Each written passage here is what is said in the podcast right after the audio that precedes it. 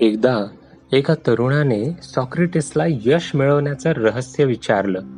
सॉक्रेटसने त्याला दुसऱ्या दिवशी नदीजवळ भेट म्हणून सांगितलं. त्याप्रमाणे ते दोघे दुसऱ्या दिवशी सकाळी भेटले. सॉक्रेटसने त्याला आपल्याबरोबर नदीच्या दिशेने चालायला सांगितलं. असं करत ते नदीच्या पात्रातून चालू लागले. पाणी जेव्हा त्यांच्या गळ्यापाशी आलं होतं तेव्हा सॉक्रेटसने अचानक त्या तरुणाचं डोकं पाण्याखाली दाबलं.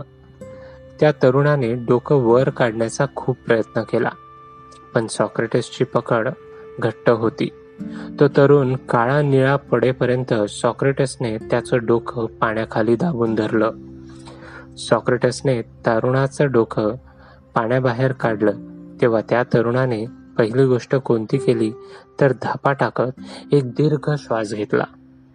सॉक्रेटसने त्या तरुणाला विचारलं तू पाण्यात असताना तुला सर्वाधिक गरज कशाची वाटली? त्या तरुणाने उत्तर दिलं हवेची. सॉक्रेटिस म्हणाला हेच यशाचं रहस्य आहे. तुला जेवढ्या तीव्रतेने हवेची गरज वाटली तेवढ्याच तीव्रतेने यशाची ओढ लागेल तेव्हा तुला ते मिळेल.